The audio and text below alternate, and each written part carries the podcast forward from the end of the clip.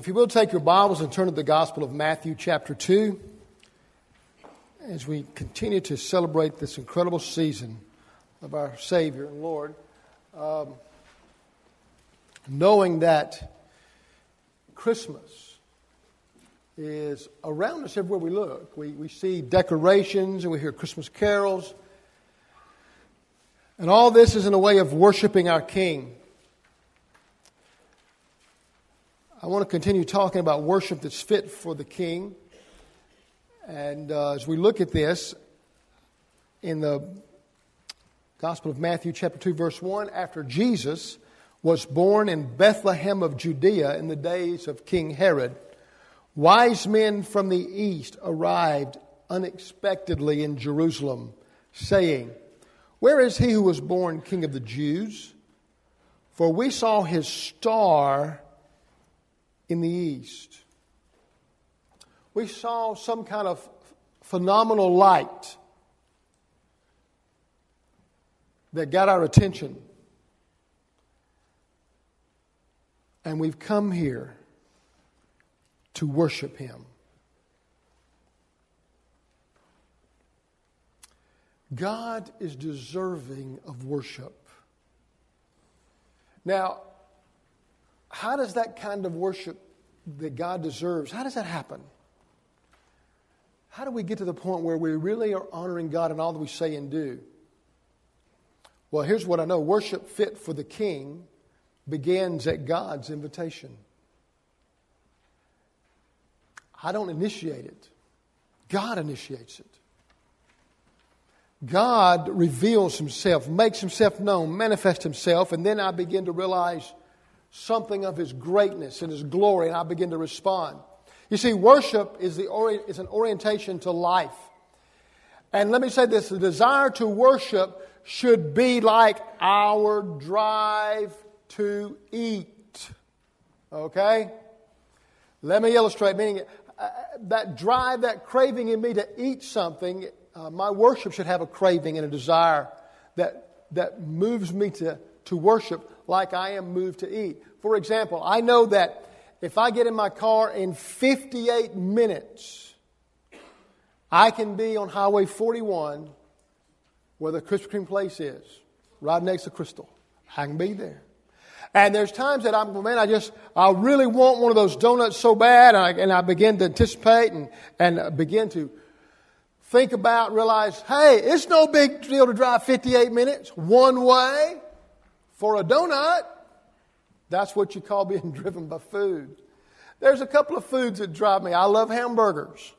I like a good hamburger.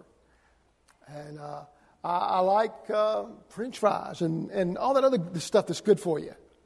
But, um, so there's times I'm going, man, I, I just want a hamburger. I, and, I, and, I'll, and, I'll, and I've got to have one. And, and uh, want that donut. And I'll say, okay, let's, let's go get a donut. The psalmist talks about having a spiritual hunger for God that drives us. That's just as real as our craving for a particular favorite food, that we would now have some craving for God, to worship Him, to somehow respond to Him, and it begins to motivate our life on a daily basis. How does that happen? And what, is the, what do we know when we know we're worshiping? What's taking place? Well, I think, first of all, there's an invitation to sing as an expression of joy. If you'll turn over to Psalm 95, it's a, it's a psalm of worship and of warning. But as you turn over there, the psalmist is saying this Come, let us shout joyfully to the Lord, shout triumphantly to the rock of our salvation. Let us enter his presence with thanksgiving. Let us shout triumphantly to him in song. For the Lord is a great God, a great king above all gods. This thing to sing, singing is simply puts the truth of God to music. It has a way of taking bib- biblical thoughts, principles, and precepts, and even Bible verses, and putting them into music and we begin to sing unto the Lord back about how He is true and great and wonderful, and we adore Him through music. We all ought to have two or three, or maybe more, that are just like your favorite songs. Your favorite songs. One of my favorite songs at Christmas is, Oh, Come Let Us Adore Him. That's one of my favorite songs. I, I, and I find myself humming that or singing that during the Christmas season, sometimes just throughout the year. I have about four songs that are really precious favorites to me. My faith is found a resting place is precious to me because I believe the words of it in every verse and it speaks to my heart. Had that song was one I picked to have sung at my mom's funeral.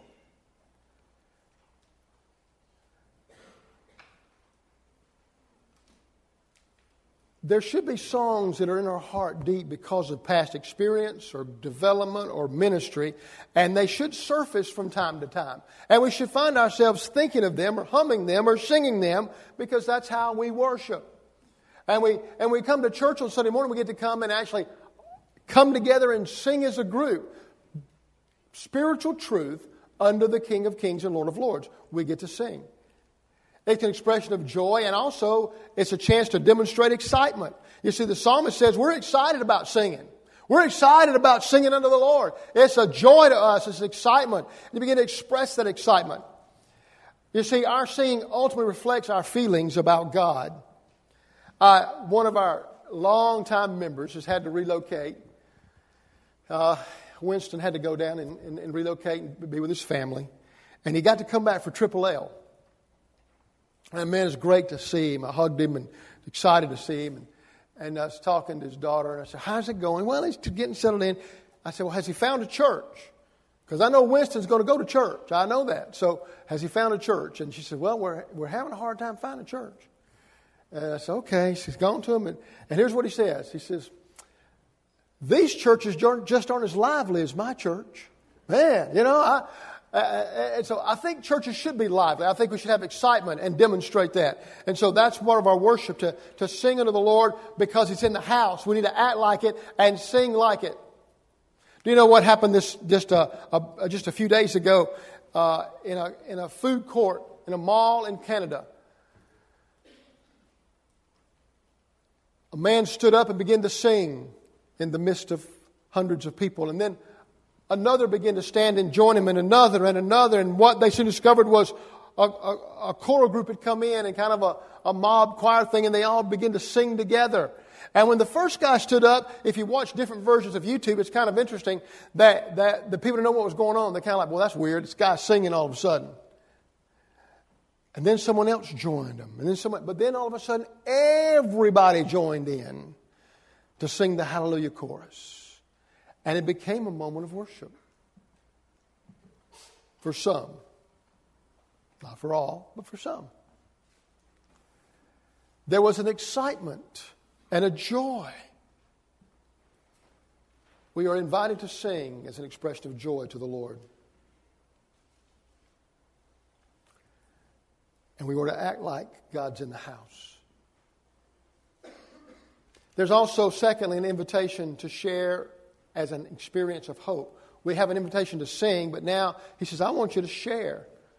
As you share, you offer hope to others who are traveling the same road and on the same journey to, to growth and development and fulfillment. As you share your, your purpose and, and the power of God in your life, you make a difference an invitation to share is an experience of hope. Christmas is a big time for sharing. We get to share because we have excuse to share. Also, uh, because we take up the Lottie Moon Christmas offering, which is uh, our offering that helps support our international mission board of oh, about over 6,000 missionaries. We get to do that because we want them to share the message of Jesus Christ throughout the world. So sharing is big. I want you to just watch this clip with me about uh, Ramona Reese who is one of our international missionaries in Brazil. And I want you to hear her share of how her story of what God's doing in Brazil. Would you watch this, please? My name is Ramona Reese, and I work with the urban poor in Rio de Janeiro, Brazil. Thank you so much for giving to the Lottie Moon offering. Because of your giving, I can meet people like Deborah. Deborah, at the time, was a 16 year old girl um, lost, um, one parent family, and um, Deborah and I, we would go to the we would go to the beach every Saturday morning for about two months. Well, during that time, Deborah did not accept the Lord. So Deborah and I decided not to meet for a while, but I, I didn't close the relationship entirely. We just kind of said, you know, if you need me, I'm here. Little did I know, about a year later, Deborah called me. And, and the, the, the timing that Deborah called me was very significant for me because it was a time, a very vulnerable time for me. I had just lost a baby after seven, after seven months pregnancy. And at that time, I was very angry with God. And when Deborah called, I picked up the phone and I, I said hello. And she said, Ramona, do you remember me? And I said, Is this Deborah? She said, Yeah. And she says, I, she had no clue what was going on in my life at the time. She says, I just wanted you to know that I've accepted Christ and I've joined the church and I've been baptized. And I held that phone in my hand because I was so hurt. And, and, and I was just so angry at the time. And I was questioning, asking God, why am I here? And blaming everything up on, on Brazil and, and other situations. And God reminded me at that moment that He had me there in that place for that reason, so that I could meet people like Deborah and so they can give their hearts to the Lord. And so I thank you. Thank you for placing me and my family in Jacarepagua. Because of you and your giving, we can meet those everyday coming people and Christ can come into their lives and he can change their lives so that they too can meet others to share, share Christ with. Thank you. That is one of our missionaries in Brazil. You know, the Olympics is going to be in Rio de Janeiro, and as we understand that we've been given the great privilege to share the good news of Christ here, in our Jerusalem, in our Judea, our county, and our state, Samaria, our country, but also around the world. And one of the ways we do that is, is knowing that God has invited us to share our story and share our journey. It's what our missionaries do. That's why you're asked every Christmas season to prayerfully consider what you would give the Lottie Moon Christmas offering. Because that's the third thing he invites us to do, and that is to give. He invites us to give as an exhibit of love. You see, when the wise men showed up, they brought gifts. They were from a pagan culture, and they understood even in a pagan world, when you were invited to come see a king, you always brought a gift. They wanted to honor him. And one of the invitations, not only just to sing and to share, but also to give because we love. You see, we do that because God is great. We give this time of year, and I want to say thank you, church, because you do an awesome job of giving. We, we minister to many families through our Sunday school classes and through individuals that want to help families during Christmas that maybe have had a hard time, a difficult year, lost a job, had a cutback in salary, whatever it may be. We realize we need to rise to the occasion, and you do that so well. And that is a form of worship. Never misunderstand that. When we give, we are now worshiping God because of His grace and His goodness to provide for us to give. And so we give uh, out of our, sometimes out of what we lack, even, we give. And we minister and we worship but through our giving. But also, when we come together collectively, we worship through the giving of our tithes and offerings. And so we will give uh, to people, we will give to the Lottie Moon Christmas offering because that's above and beyond our tithe. And, and so you say, Lord, I want to give where I touch the world, and I want to be a part of carrying the gospel around the globe. So, what can I do to do my part? Because together we do more than we can ever do separately. And so, we've been called to, we've been get invited to give to, to, as an ex- exhibition of our love. We, we do this. We give. But also, we give our tithe consistently systematically and cheerfully. It's a part of who we are, it's how we worship. When we give, we're saying to God, You're a great God. You meet my needs. You're a great God. You give me a place to live, a car to drive, clothes to wear, food to eat. You are a great God. Worship always begins with God's invitation. He invites us to sing, He invites us to share, He invites us to give. Because all these elements become a way of giving him the worship he deserves because he is king of all gods, as the psalmist says. But one last thing. There is an invitation to come and find forgiveness.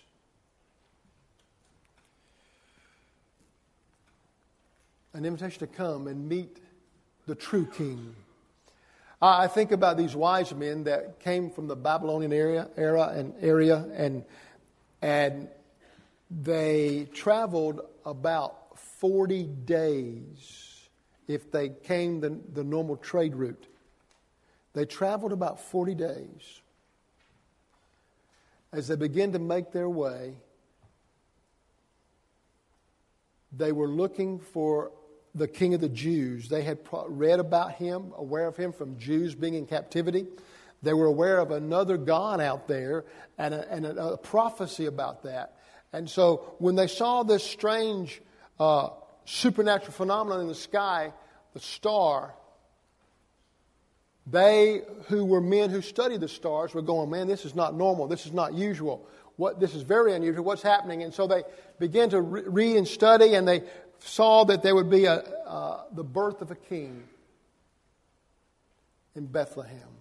Now, God uses natural revelation to bring spiritual truth all the time. That's why Romans 1 says there's no excuse to say there's no God, because if you look around and see creation, you've got to come to the conclusion there's a, there's a creative designer. And so they're saying, he said, but we've come to see this. And they traveled, they traveled 40 days approximately to get to this place to meet the king of the Jews. And they would never be the same. You see, God invited the wise men to come to him with a star. Very significant. He invited them with a star. Now, think about that for a moment. A star that came out of nowhere, got their attention, sparked their curiosity, and they made a 40 day journey to worship the King of the Jews. Star. Worship always begins with God's invitation. But God invites us to find forgiveness. For them, He used a star. But something else now. God invites us to the cross. You see, God's invitation to us is the cross, not the star. It's the cross. It is the cross now that stands as the light that says, Come to me, all your labor and heavy laden, and I'll give you rest. As Isaiah said, Come now, let us reason together. Though our sins be as scarlet, they can be white as snow. The cross is God's invitation to forgiveness. God, in His great mercy and love, sent His Son to die on a cross. While we celebrate the birth of baby Jesus in December, from the very moment He came from heaven to earth, His every move was toward the cross. Everything, even when they would carry him as a baby, everything was his move toward the cross. Every part of his life, every event that touched his life, it was ever more moving him to the cross. And Jesus said, just as the bronze serpent in the wilderness was lifted up in the day of Moses. Remember those poisonous snakes that came in because they were, they were rebelling and grumbling and complaining and and, and snakes came in and bit them and they were dying. And he said, Now make a bronze serpent, hold it up, and if they'll look on the bronze serpent, they will not die. And that's what Moses did. He made a bronze serpent, held it up, and if they would look on it, they would not die. Jesus said, just as the serpent was lifted up in the wilderness,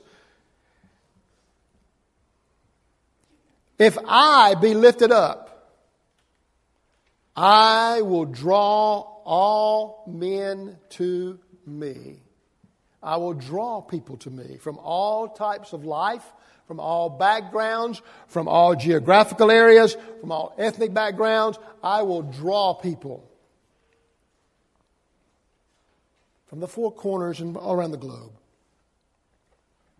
I will draw people. The cross is his invitation.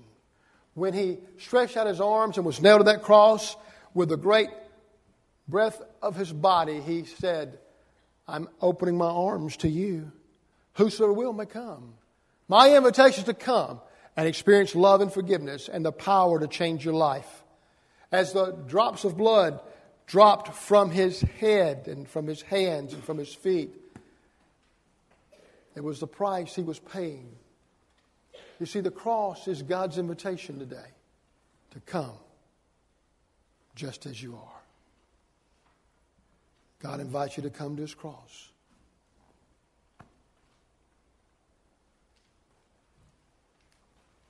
That's where your relationship begins.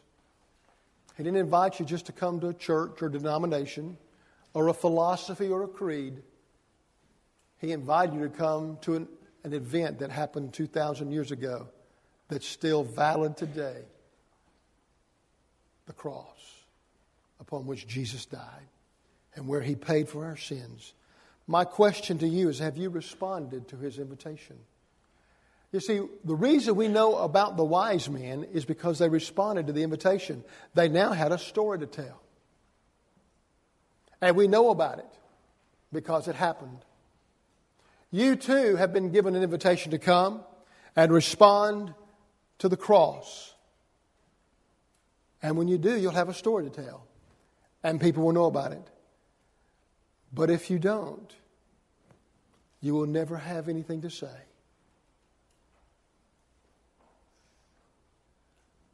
And no one will know about your relationship with the Lord. Very sad. He invites you to come today.